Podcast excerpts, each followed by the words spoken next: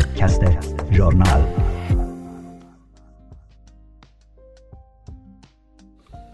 سلام می کنم به شما شنوندگان برنامه پادکست ژورنال من مهرخ فیروزه ژورنال شماره 79 به تاریخ 7 آپریل برابر با 18 فروردین اسفند 1401 و به سردبیری کیوان جاوید رو تقدیم حضورتون می کنم.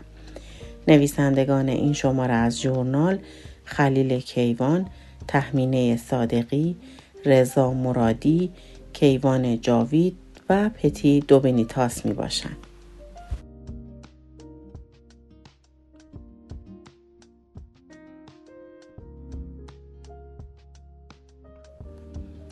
چرا آخوند کشی خلیل کیوان پس از قتل دو طلبه اهل سنت در استان گلستان که رسانه های حکومتی می‌گویند به دلایل شخصی صورت گرفته است حمله به سه آخوند در مشهد که از عوامل جهادی حکومت بودند موضوع داغی شده است.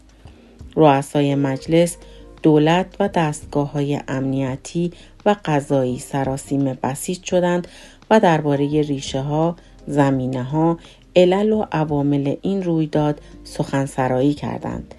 ماشین تبلیغاتیشان را به کار گرفتند و اعلام کردند که آمریکا، اسرائیل، استعمارگران، منافقان، استکبار جهانی یا آنطور که ابراهیم رئیسی می‌گوید گروه های تکفیری آمریکایی عامل آن بودند. ابتدا گفتند زارب خارجی است در ادامه او را یک طبعه افغانستان و بعد یک ازبک معرفی کردند. نهایت تلاششان را به کار گرفتند تا اذهان را از توجه به ریشه اصلی منحرف کنند. ادهی هم تبلیغات خارجی ستیزانه و ضد مهاجرین افغان را باد زدند. سران حکومت به ریشه اصلی مسئله واقفند بالاخره هر چیزی در جمهوری اسلامی خوب کار نکند دستگاه های اطلاعاتی آن خوب کار می کند. در بهمن سال گذشته سند خیلی محرمانه ای که از یک جلسه کار گروه پیشگیری از بحرانهای امنیتی معیشت پایه منتشر شد آمده بود جامعه در حالت انفجار قرار دارد و نارضایتی های اجتماعی ظرف یک سال 300 درصد افزایش داشته است. برای مردمی که آخوند را مظهر ستمگری، فساد، پلیدی و پلشتی می دانند، حمله به آنها غیر منتظره نیست. ریشه ها، زمینه ها و دلایل این رخدادها در جنایات، سرکوب ها، تبعیض ها، تحمیل فقر و تنگ دستی است که آخوند مظهر آن است. حمله به آخوندها بروز خشمی تلمبار شده است.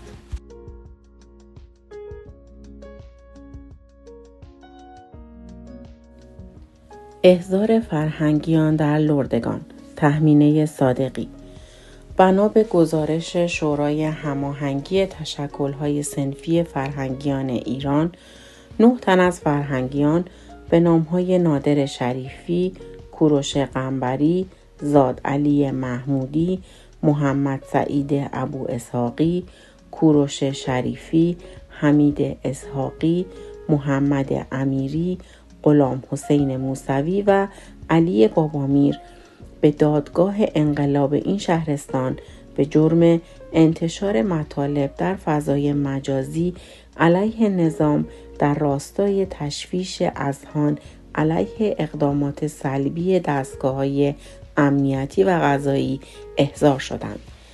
فرهنگیان و بازنشستگان در ایران سال هاست که برای خواسته های اولیه خود از جمله حق رتبه بندی، بالا رفتن دستمزد همتراز با تورم و آموزش و پرورش رایگان و خواستهای رفاهی دیگر بارها به خیابان آمده تا صدای اعتراض خود را به گوش ناشنوای دولتیان برسانند.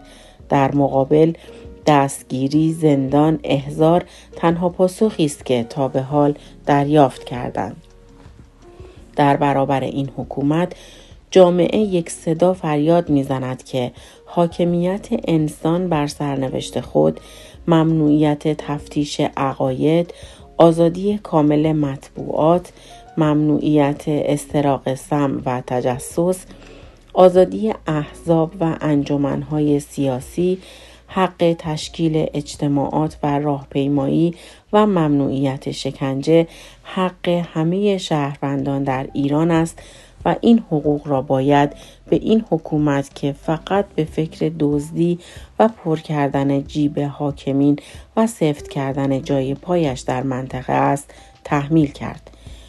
معلمین سراسر ایران حق دارند برای یک زندگی بهتر و انسانی مبارزه کنند و متشکل شوند و حق خود را از حکومت بگیرند. همراه با همه تشکلهای مبارزاتی معلمان با تمام قدرت سرکوب فعالان اجتماعی را محکوم کرده و خواستار لغو احضار این نه معلم مبارز در لردگان شویم.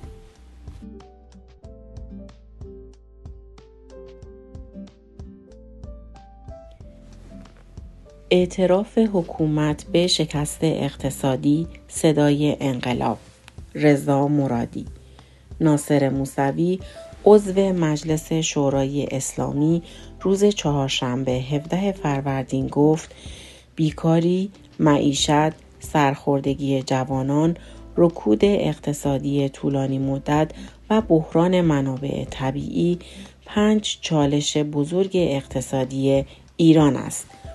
او در ادامه به بیکاری هم اشاره کرد و گفت این زخم ها مردم را نسبت به آنچه پیشرفت و احیای اقتصاد ایران اعلام شده دلسرد می کند. با این نوع سخنرانی ها پشت پیام نوروزی خامنه ای به خط شدند. می‌خواهند نشان بدهند که حکومت به فکر مردم است. واقعیت اما از دید ما مردم تصور دیگری است. مردم صدای انقلاب شما را شنیدم.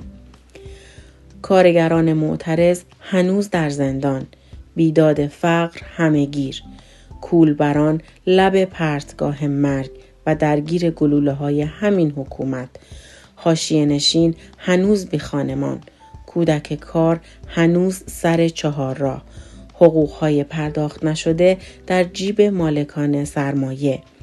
پسترهای کلیه و قرنیه چشم فروشی هنوز روی دیوارهای شهر.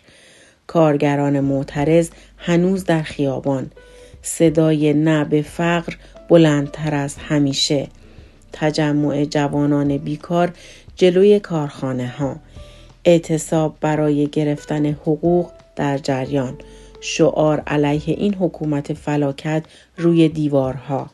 همبستگی با بیخانمان و کودک کار کار به وسعت قلب بزرگ انقلاب این اعتراف حکومتی ها نه از سر نگرانی برای فقر مردم بلکه به خاطر نگرانیشان از قدرت انقلاب در راه است.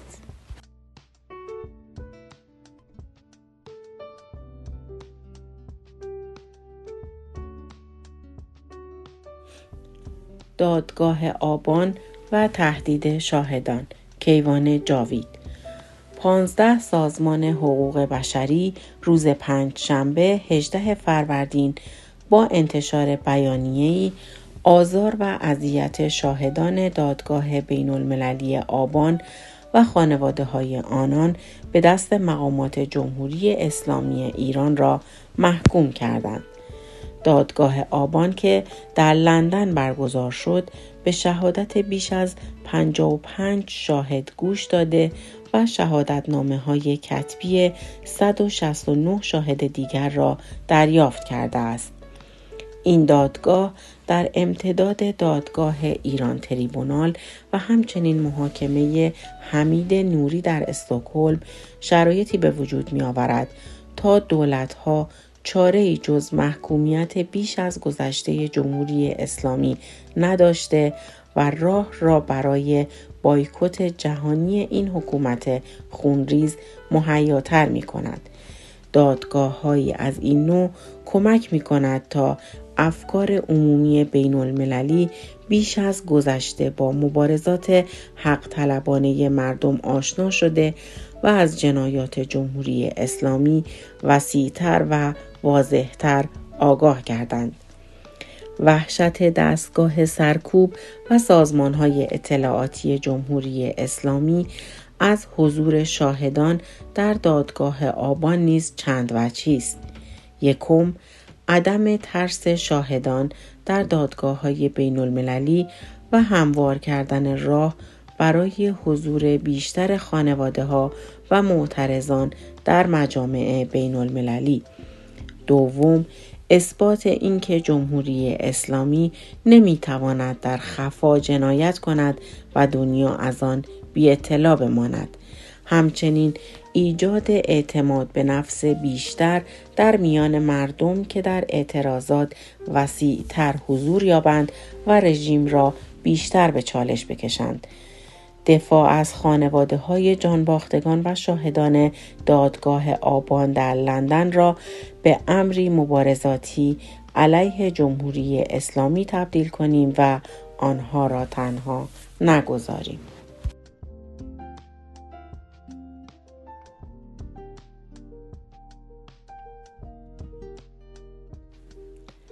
زنان در خطر یک نمونه در دو کشور پتی دو بنیتاس 6 آوریل 17 فروردین در شهر یورک در شمال انگلیس زنی که همراه یک مرد سوار اتوبوس بود و از طرف آن مرد احساس خطر می کرد با پلیس تماس گرفت و وانمود کرد می‌خواهد پیتزا سفارش بدهد.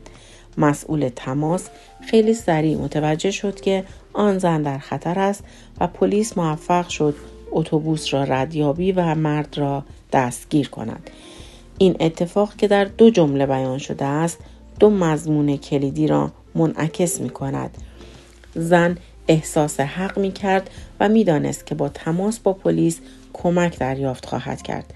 پلیس هم می دانست که چگونه به وضعیت یک زن در معرض خطر واکنش نشان دهد.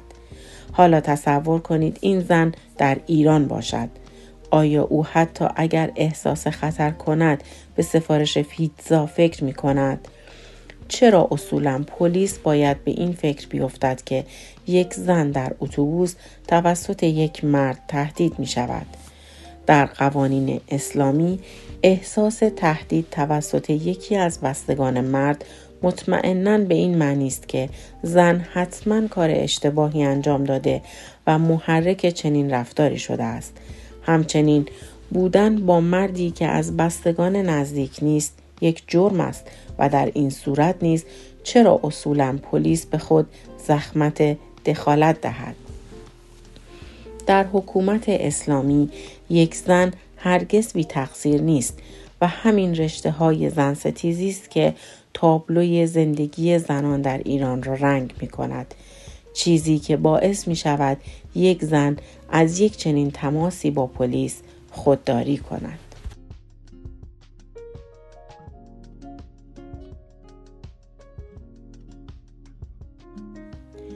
در این شماره از ژورنال چرا آخوند کشی احضار فرهنگیان در لردگان اعتراف حکومت به شکست اقتصادی صدای انقلاب دادگاه انقلاب و تهدید شاهدان زنان در خطر یک نمونه در دو کشور را با هم مرور کردیم.